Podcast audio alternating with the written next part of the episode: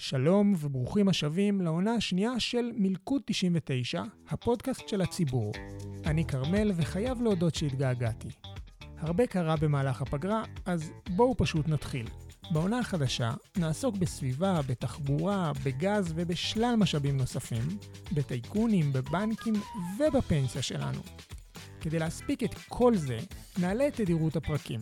ומהיום ניפגש בכל שבוע, נעסוק באירועים החמים וננהל שיחות עם צוות הלובי, חברי כנסת ומומחים נוספים. אבל נתחיל מגרסה מחודשת ומודרנית לסיפור שכולנו מכירים, דוד וגוליית. פתיח ומתחילים. מילקו 99, הון, שלטון ומה שביניהם.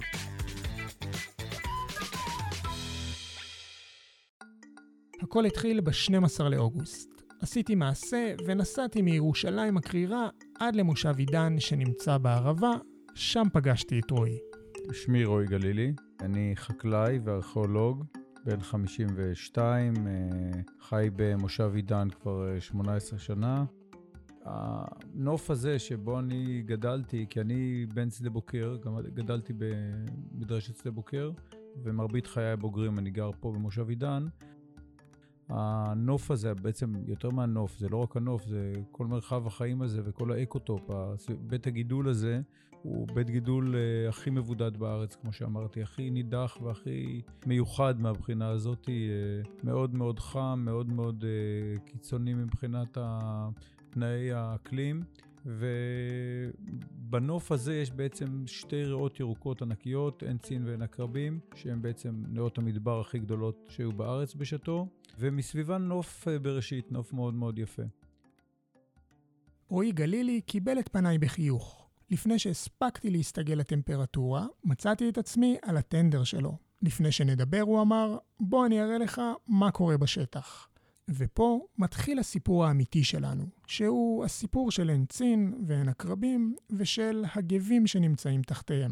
כחקלאי אני מגדל בעיקר פלפל ארוך מתוק ותמרים, וכארכיאולוג אני חוקר את אה, תרבויות המדבר באוניברסיטת בן גוריון כבר הרבה מאוד שנים, אה, בעיקר פולחן ובנייה מגליתית, אבל אני יכול להגיד שהמדבר הוא המולדת שלי, המולדת הרוחנית. אה, כל מה שקשור לתרבויות המדבר מרתק אותי, וגם הנוף שלו והטבע שלו, וככה בעצם גם הגעתי לסיפור הזה של ההגנה על, על כל מה שעלול ללכת לאיבוד ממש ממש בקרוב.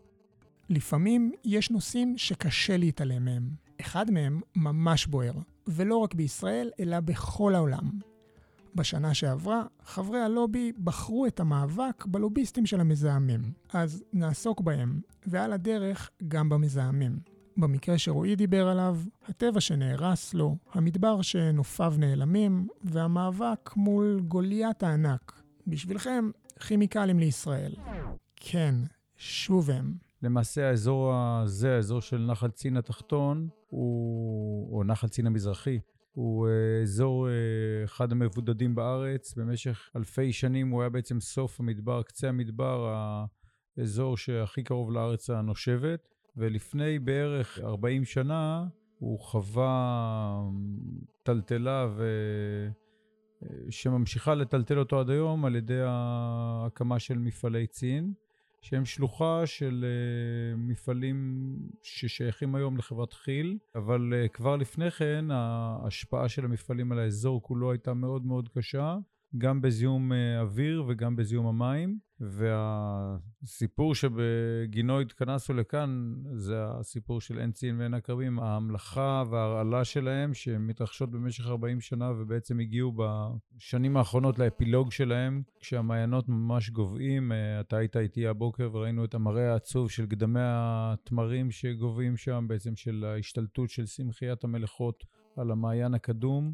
במונחים של חיי אדם זה הרבה מאוד זמן, במונחים גיאולוגיים ואקולוגיים זה הרף עין, זה אזור שבמשך אלפי שנים עמד בבתוליו, בעצם נאות המדבר הכי גדולות בארץ, חורשות דקלים, יער דקלים עצום עם שבילי הליכה, ומכל הדבר הזה לא נשאר כמעט כלום ב-40 שנה, כמה עשרות דקלים, כמה שרידים לצמחיית המעיינות וכל השאר גבה.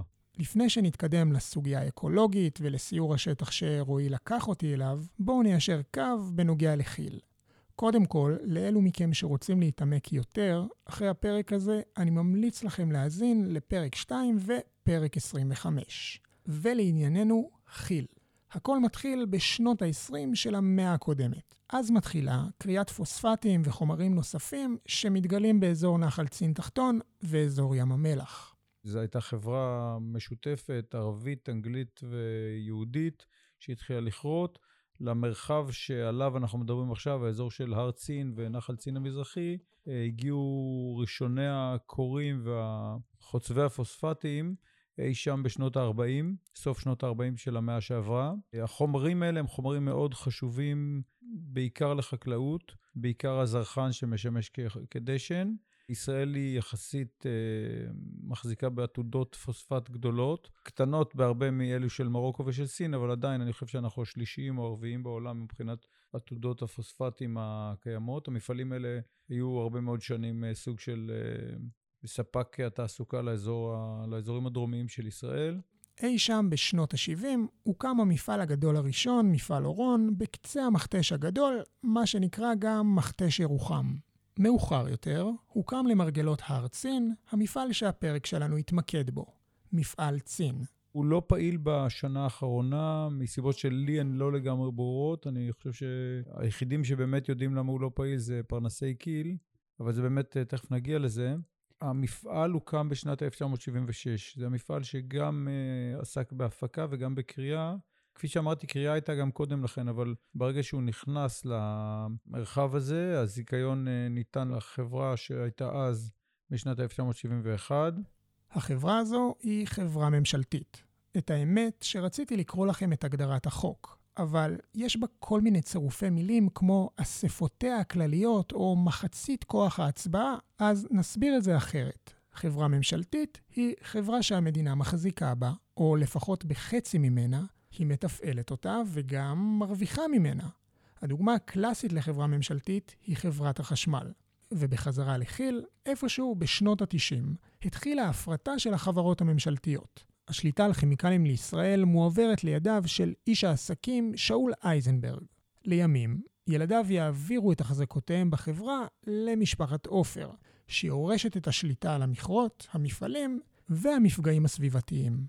זו הייתה ירושה, תרתי משמע, ויש פה גם הרבה מאוד הון שנצבר באדמה הזאת, והרבה מאוד הון גם עבר לידיה של כי"ל במהלך השנים האלה, ולכן האחריות שלה לאזור היא מאוד מאוד ברורה. בעצם אי שם בשנות ה-90 אמרנו, המפעל עובר לידי כי"ל, ובמהלך כל התקופה הזאת, גם לפניה ובעיקר אחריה, בעצם כל המרחב הזה, שהוא מרחב מאוד גדול, מיליוני דונמים, בחלק הדרומי-מרכזי של הנגב, נמצא בעצם תחת שליטה של כי"ל. אמנם יש פיקוח של רשות שמורות הטבע, קצת של משרד להגנת הסביבה, אבל בסופו של דבר זה סוג של אה, אקסטריטוריה שנמצאת בתוך תחומי מדינת ישראל, כשבסופו של דבר החברה הזאת עושה פחות או יותר מה שהיא רוצה. אמנם יש אה, פיקוח, ואומנם פה ושם יש הנחיות שניתנות לה, בדרך כלל ההנחיות האלה לא ממולאות uh, ככתבן וכלשונן. אוקיי, okay, אז אנחנו באמת ניגע עוד מעט בכל אותן רשויות ונראה מה הן עושות בנושא. אבל אולי לפני שבאמת ניגע ברשויות שאמורות לאכוף, בוא נדבר על הבעיה. מה גורם לך לצאת מהבית פה במושב עידן, בערבה, ולפעול נגד כי"ל? הנושא שבגינו אני יצאתי למאבק הוא הגוויעה של המעיינות אה, עין צין, וגבי שיש וההרס האקוטופ, בית הגידול האקולוגי.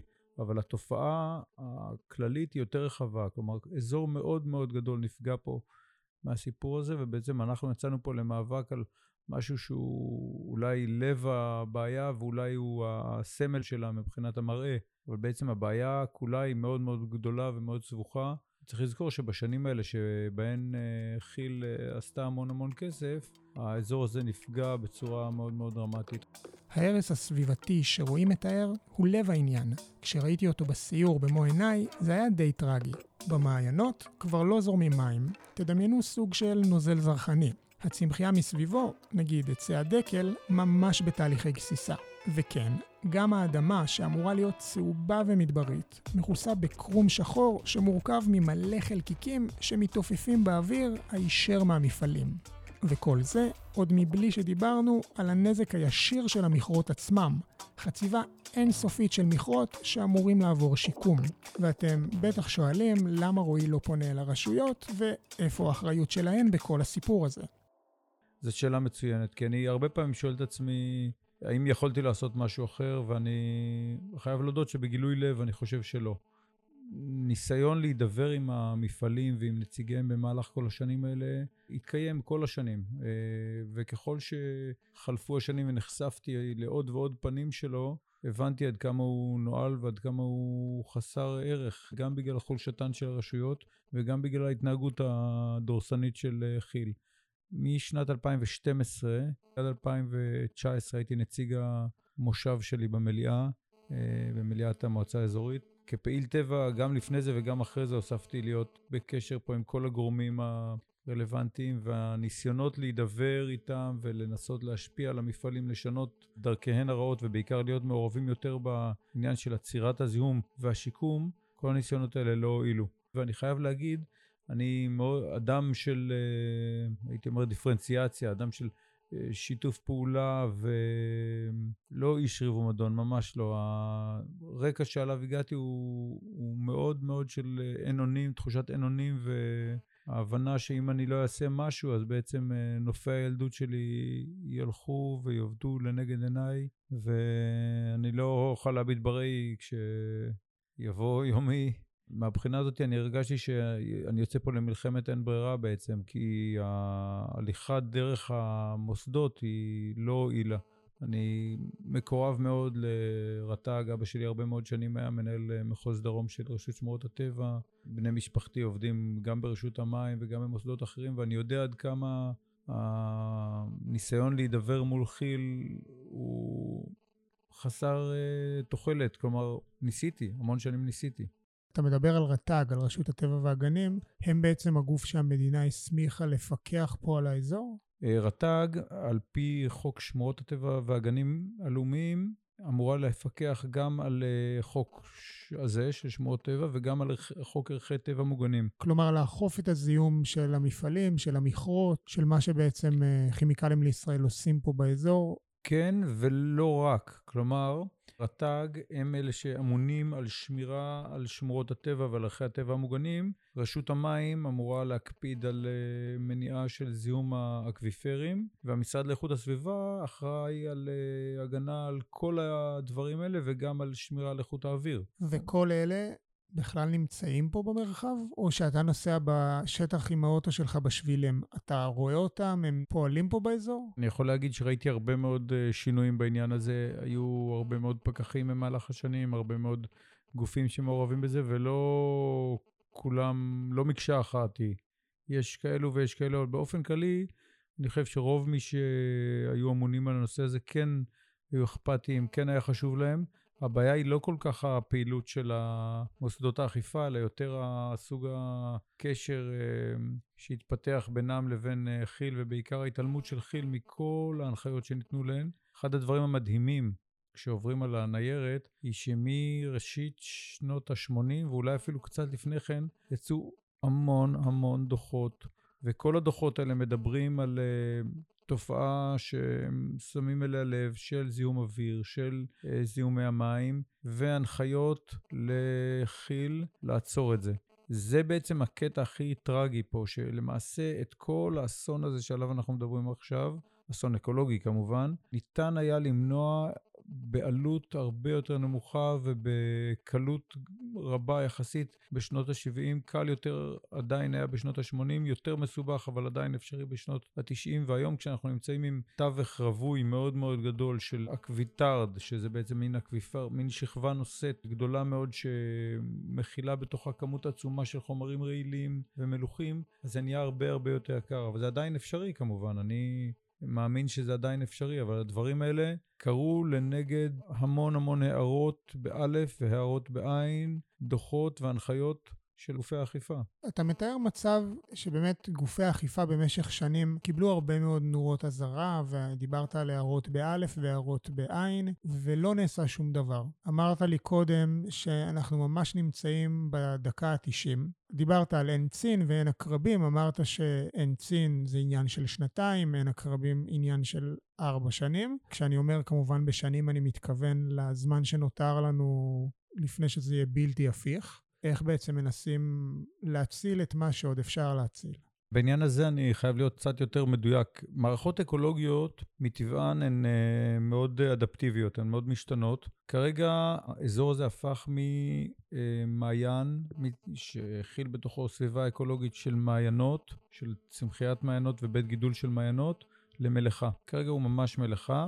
כשאני מדבר על הצלה, אני מדבר על הצלת שארית הפליטה של הזנים והמינים של הצומח והחי שחיו פה, עד ראשית הזיהום, כי הזיהום כרגע משתלט על כל המרחב הזה. אחרי הרבה מאוד אה, שנים של מעקב וניסיונות אישיים להשפיע על האירועים האלה, הגעתי למסקנה שהאופציה היחידה להציל את מה שניתן להציל היא לבקש סעד משפטי, ללכת לבית המשפט ולדרוש ממנו להכריח את הרשויות לטפל אה, ביד יותר קשה בכי"ל ולהכריח את כי"ל להיות מעורבים בעניין הזה. אם עד עכשיו לא היה מספיק מעניין, ואני בספק לגבי זה, אז עכשיו העניינים מתחילים באמת להתחמם. בספטמבר 2020 אה, הגשנו תביעה ייצוגית, זה לא רק אני שותף לתביעה הזו, שותפים לה גם אה, עמרי שקוטאי ממושב צופר, דורית אביאר ממושב חצבה, תושבי הערבה, וליאורה אמיתי ממצפה חרשים, שהיא אוהבת את האזור והיא פעילת איכות סביבה. הבקשה שלנו היא מאוד פשוטה בסופו של דבר, היא מתחלקת לשלוש. החלק הראשון מדבר על uh, עצירת המשך ההמלכה, טיפול בבריכות האלה שממשיכות לחלחל, בריכות הבוצה, החומר של שטיפת הפוספטים ועצירת הזיהום. החלק השני מדבר על שיקום המעיינות, שיקום שהוא סבוך מאוד מבחינה לוגיסטית, אבל הוא אפשרי. הזרמה של מים מתוקים, אה, ביצוע קידוחי ניטור וקידוחי שאיבה של המים המלוכים סמוך למעיינות, ופינוי של הנוזלים האלה, שלקרוא להם מים זה קצת אה, מעליב את המים. דבר שלישי זה פיצוי. אנחנו חושבים שלמדינת ישראל מגיע פיצוי לאזרחי מדינת ישראל, ובמיוחד לאזרחי האזור הזה. זה פחות או יותר מה שאנחנו מבקשים בתביעה שהגשנו. פיצוי כספי הוא די ברור, ונגיע אליו בהמשך. על שיקום המעיינות כבר הרחבנו לא מעט. אז בואו נתעכב רגע על החלק הראשון שרועי גלילי הציג, בריכות הבוצה. הבריכות זה באמת לב העניין. בתהליכים של שטיפת הפוספטים, את הפוספטים קורים בעזרת כלים מכניים, מעבירים אותו למפעל, ובמפעל אה, שוטפים אותו. יש כמה שיטות, אבל שתי השיטות העיקריות שבהן נעשה שימוש במהלך השנים להפקת הפוספט, האחת היא בעזרת חימום והשנייה היא בעזרת פלוטציה. פלוטציה זו הצפה של החומר הקל בתוך מים. ואת החומר, מה שנקרא טפל, שאין מה לעשות בו, לוקחים אותו ומזרימים אותו, הוא בעצם חומר נוזלי, נוזלים כבדים עם הרבה מאוד מוצקים, זה נקרא גם אה, בוצה. לוקחים בעזרת משאבות, שואבים אותם ומזרימים אותם לבריכות אגירה. יש היום כבר 11 כאלה. הם נבנו במהלך השנים והורחבו. למעשה באיזשהו שלב הבריכות הולכות ומתמצקות, מלשון מוצק, החומר הנוזלי בהן הולך ומתייבש, והן נשארות כמו בריכות של חומר אה, שהוא בעצם, אנחנו לא בדיוק יודעים מה יש בו. המונח המקובל הוא פוספוגבס. לחומר הזה יש השלכות מאוד בעייתיות. תחקיר של ניר כחלילי מהמקום הכי חם בגיהנום העלה תמונת מצב מדאיגה מאוד. למעשה, הטיפול העתידי בחומר הזה הוא חתיכת בעיה אקולוגית שנשאיר לנכדים ולנינים שלנו. את החומר הזה מוציאים ממעמקי האדמה, וכשאני אומר ממעמקי האדמה, אני מתכוון לאזורים מאוד עמוקים, שמזוהמים בהמון חומרים, חלקם רדיואקטיביים. בקיצור, החומר הזה לא אמור להיות סביבנו, ובגדול, אף אחד לא יודע איך לטפל בו. אבל הפוספוגבס הוא בעצם לא הסיפור הגדול פה, הסיפור הגדול שלנו זה הנוזלים שיש בפוספוגבס, והם לאט לאט מחלחלים אל אה, תת הקרקע. עכשיו, אנחנו, כשיצאנו לתביעה הייצוגית, דיברנו על המעיינות.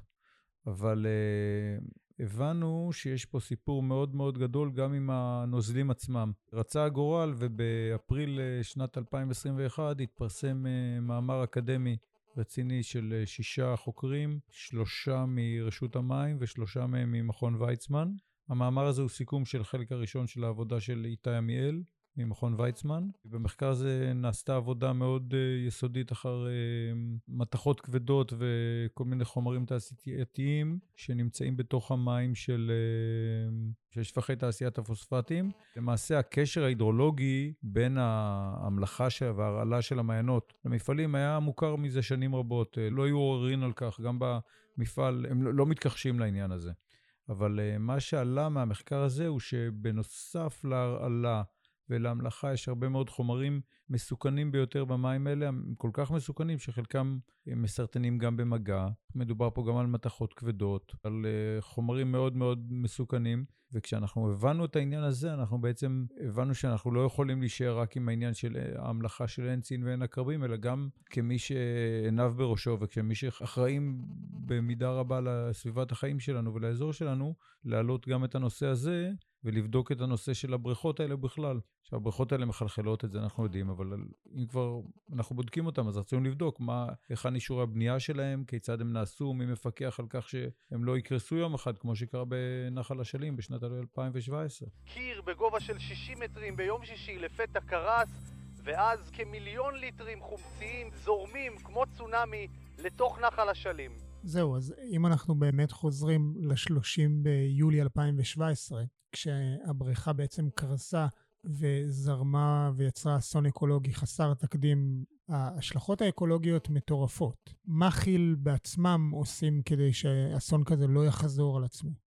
אני לא בטוח מה כי"ל עושים, אבל אני משוכנע שהתחיל זה מאוד מטריד. אני יודע שמאז uh, אסון אשלים נעשו הרבה מאוד בדיקות וממשיכות להיעשות הרבה מאוד בדיקות על בריכות של פוספוגבס מהסוג הזה. לצורך הגיאוגרפיה, חשוב להסביר שהאסון של נחל אשלים מדבר על אזור אחר, על אזור מישור רותם, ושם נעשות הרבה מאוד בדיקות. באזור שלנו אנחנו לא יודעים בדיוק אילו בדיקות נעשו, אבל אנחנו כן יודעים שבמהלך הניסיונות שלנו להשיג מידע על הבריכות, הסתבר לנו שחברת כי"ל אה, ביקשה מחברת מהנדסים פרטית, חברה של ישראל קלר, להוציא דוח על מצבן של הבריכות, על מצבן ההנדסי, והדוח הזה אכן יצא. הוא יצא מתישהו בפברואר 2021, אם אני לא טועה. והדוח הזה הטריד אותנו, כלומר, אם חברת כי"ל מבקשת מחברה אזרחית אה, להוציא לה דוח, אותנו זה מאוד אה, הטריד, זה היה נראה לנו אפילו קצת חשוד. מכיוון שהדוח הזה הגיע לידינו, העברנו אותו לידיו של אה, מהנדס מטעמנו, דוקטור יורם אמיר, מהנדס רב ניסיון, מומחה בביסוס של בריכות ומאגרים. הוא בחן את הדוח הזה, הוא חשב שהדוח הזה הוא מאלף, באלף, אבל uh, לא מספיק uh, מדויק, כי המסקנות שלו נשענו על הרבה מאוד uh, קיצורי דרך ועל הרבה מאוד הנחות מאוד אופטימיות לגבי היכולת של הבריכות לשרוד. הדוח הזה גם מבוסס על הנחה מאוד מוזרה שהאזור הזה הוא לא רגיש מבחינה סייסמית. אז את הנושא הזה הלכנו ובדקנו עם מומחה נוסף, עם פרופסור אה, אמוץ עגנון מהאוניברסיטה העברית, ששלל את הטענה הזאת מכל וכול. זה גם סך הכל מוכר וידוע לכל מי שמכיר פה באזור, שאזור עמק השבר הוא האזור הכי רגיש מבחינה ססמית בארץ. זה ידוע לי גם בתור תלמיד כיתה א', אי שם לפני איזה 20 שנה, שאזור השבר הוא אזור מועד לרעידות אדמה, אז אה, לא צריך להיות אה, מומחה באקדמיה כדי להגיע לתובנה כזאת. נכון, הנחת היסוד פה היא מאוד מאוד מוזרה, והיא מובלעת היטב בדברים בדוח קלר, ולכן אה, זה נראה לנו מאוד מאוד תמוה. מכל מקום, המסקנה של דוקטור יורם אמיר היא שמדובר פה על סיכוי ממשי לקריסה של הבריכות באחוזים של 50-50, 50 אחוז שהם יקרסו בכל רגע נתון. אה, זה מאוד מאוד מדאיג. אנחנו חשבנו שאנחנו לא יכולים אה, לעבור על זה סדר היום, ושאנחנו חייבים להעלות את זה כנושא אוטונומי, כנושא עצמאי, לבית המשפט ולבקש את הסעד שלו ואת ההגנה שלו על העניין הזה, לבקש את עזרתו בטיפול במיידי בחשש הגדול הזה. ההצטברות של המידע שהיה בידינו, הדוחות של אה, עמוס עגנון ושל אה, יורם אמיר, אה, כל זה הביא אותנו בעצם למסקנה שאנחנו, למרות שיצאנו למאבק הזה בשביל אין צין ואין עקרבים, למעשה אנחנו לא יכולים להישאר אדישים למה שקורה, ואנחנו חייבים להעלות את הנושא הזה כנושא אוטונומי וכסוג של פצצה מתקתקת שניצבת לפתחנו, להעלות את זה לבית המשפט באופן מיידי ולבקש uh, טיפול מיידי של uh, הרשויות בתופעה הזאת, בדיקה מחודשת של הבריכות וטיפול מיידי באפשרות של קריסה מיידית של אחת הבריכות, שתגרום לאסון אקולוגי בקנה מידה של אסון אשלים, הרבה הרבה מעבר לכל מה שאנחנו רואים כרגע עדיין בעין צין ועין עקבים, עם כמה שהוא טרגי. הדוחות של פרופסור אמוץ עגנון ודוקטור יורם אמיר הובילו להצטברות מידע שמובילה את אמיר גלילי וחבריו למסקנה ברורה הם יצאו למאבק הזה בגלל עין צין ועין עקרבים, אבל גילו שזה רק קצה הקרחון. הפצצה המתקתקת מובילה אותם אל בית המשפט בבקשה להורות על טיפול מיידי בבריכות לפני שיקרסו ויגרמו לאסון אקולוגי בקנה מידה הרבה יותר גדול. אז אתם מגישים את אותה תביעה לבית המשפט המחוזי בבאר שבע.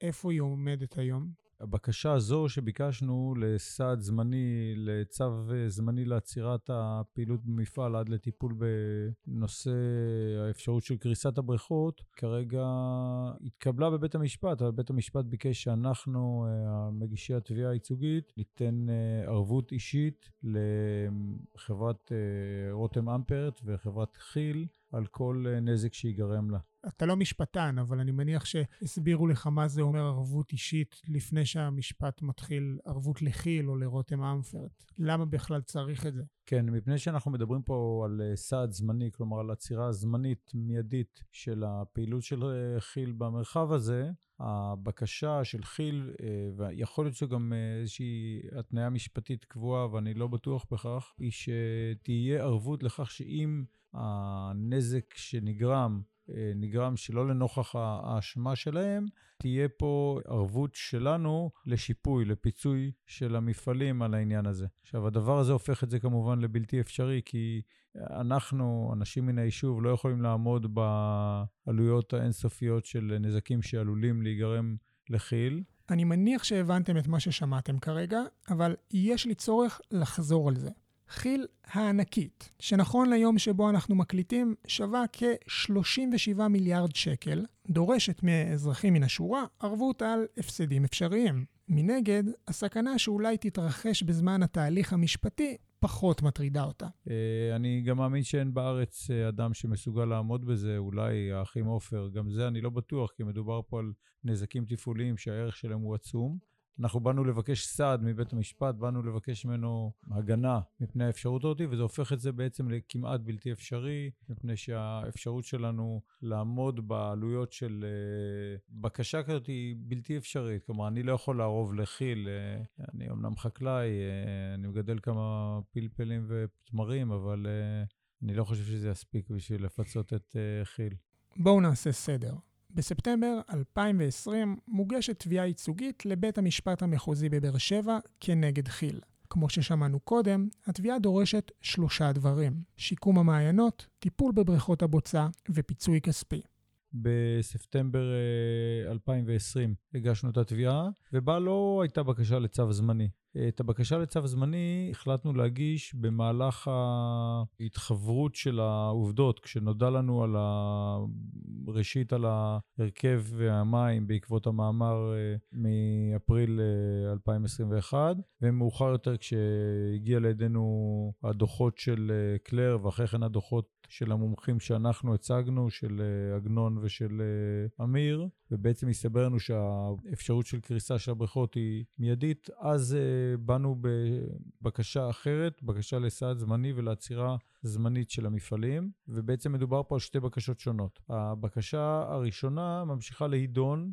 הבקשה השנייה, שהייתה בקשה יותר uh, מהירה ויותר דרמטית מבחינת הנסיבות, היא כרגע אה, נעצרה מפני שאנחנו באמת לא, לא מוכנים כרגע לחתום על ערבות אישית למפעלי אה, כי"ל. בינואר נערך הדיון הראשון שעסק בעין צין ובעין עקרבים בבית המשפט המחוזי בבאר שבע.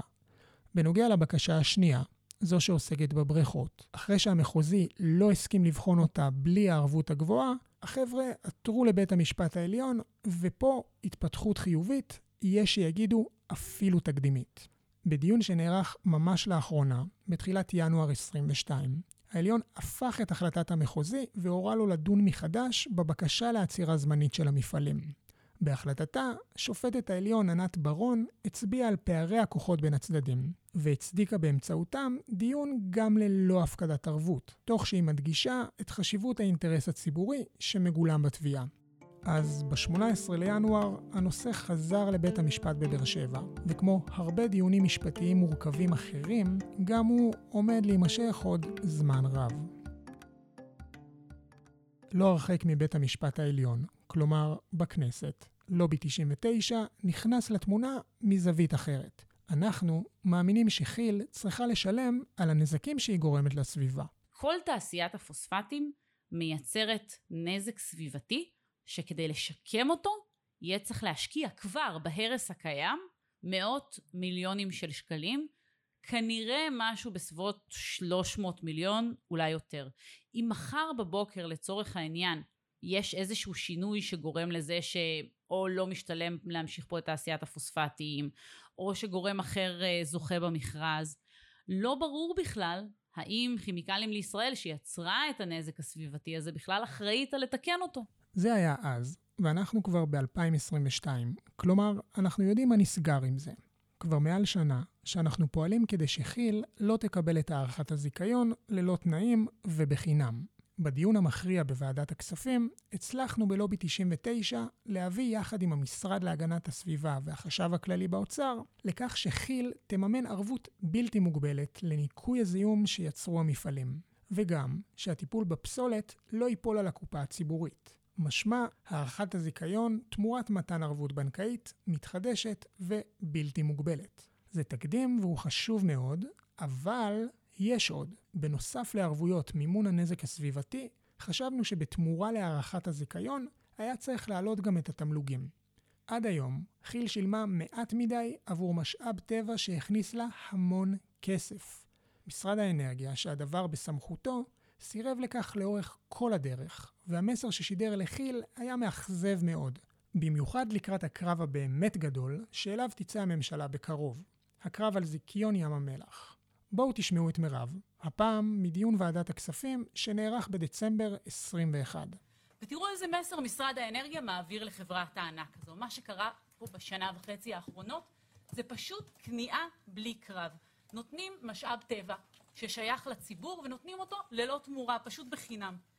הערבויות לנזק הסביבתי הן מאוד מאוד מאוד חשובות. ההסדר הזה שאתם שומעים עליו עכשיו לא היה בנוסח הנוכחי שלו קיים עד הימים האחרונים. בשביל זה עושים פה עבודה? לא, בסדר גמור. אנחנו היינו בקשר עם כל הגורמים הרלוונטיים כדי לוודא שהדבר הזה קורה. בכל מקרה, הבטוחות האלה הן לא אה, תמורה למשאב הטבע. לכאורה, אם היו מוציאים את המשאב הזה למכרז, היו דורשים תמורה, נכון? בדיוק. אז מדוע אנחנו מעריכים פה בעצם את הזיכיון ללא שום אה, תמורה? אז יש לנו ערבות לנזק הסביבתי. ואם תשאלו אותי, מדובר בהישג ענק, לא פחות מזה. אבל יש לנו גזרה נוספת. לקראת סיום, אני רוצה שנחזור אל רועי ואל המאבק שלו ושל חבריו מול כי"ל.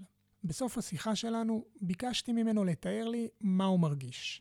איך בתוך המאבק המאוד מאתגר הזה מרגיש אדם מן השורה, כזה שלא עומד לצידו צבא של לוביסטים או עורכי דין. אני שמח שאתה שואל את השאלה הזאת, כי חשוב לי להגיד פה משהו. אני יצאתי לסיפור הזה גם מתחושת חוסר אונים, כמו שאני אמרתי, אבל גם מתוך מחויבות לנופי חיי, שהרגשתי מאוד חשובים לי. ולשמחתי נתקלתי בהרבה מאוד אנשים מאוד טובים ששמחו לעזור, לסייע גם בכסף וגם במומחיות שלהם, כולל חברי ילדות שלי, מומחים אחרים שבאו ואפשר להגיד שמבחינות מסוימות הרגשנו שיש פה רצון מאוד גדול של כל הקהילייה המדעית לתרום ולעזור ולשנות את המצב באופן מהותי. מהבחינה הזאתי פתאום אני הרגשתי שאני לא לבד. מהבחינה הזאת זה סוג של דחיפה ועזרה רבה. אני כן אומר שמבחינת הדבר עצמו, אני, אני מאוד uh, מודאג. בשנים האחרונות אני משתדל ללכת לפחות להגיע פעם בשבועיים, שלושה לעין צין ולעין עקרבים,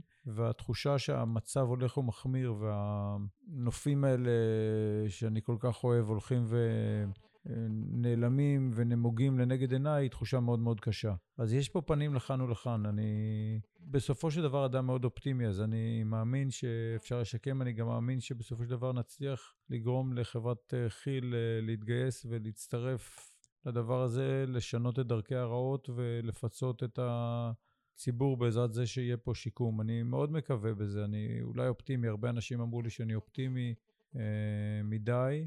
אני באמת אופטימי, ואני חושב שלא מדי. סיימנו את הסיור שלנו היום באיזושהי נקודת אור, אה, שראית דרך המשקפת. כן, אה, האמת שהיה לנו באמת קטע, כשאני מסתכל על זה ברטרוספקטיבה, היא אפילו מרגשת. זה, מצאנו על אחד התמרים פתאום אה, פירות, שזה מאוד נדיר, על, פרי במצ... על עץ במצב כל כך קשה לראות אה, פירות, וזה גם אומר משהו לגבי העתיד. אני מאוד מאוד מקווה שהמאבק הזה יישא פירות, ובעיקר אני מקווה שיום יבוא והילדים שלי, שהספיקו עוד לראות את שולי תקופת הדרו של המעיין הזה בראשית שנות האלפיים, ובמיוחד הנכדים שלי, אני מאוד מקווה שהם הספיקו לראות uh, צמרות uh, ירוקות שוב מתנשאות מעל המעיינות, ומים uh, זקים, נקיים, זורמים במעיינות,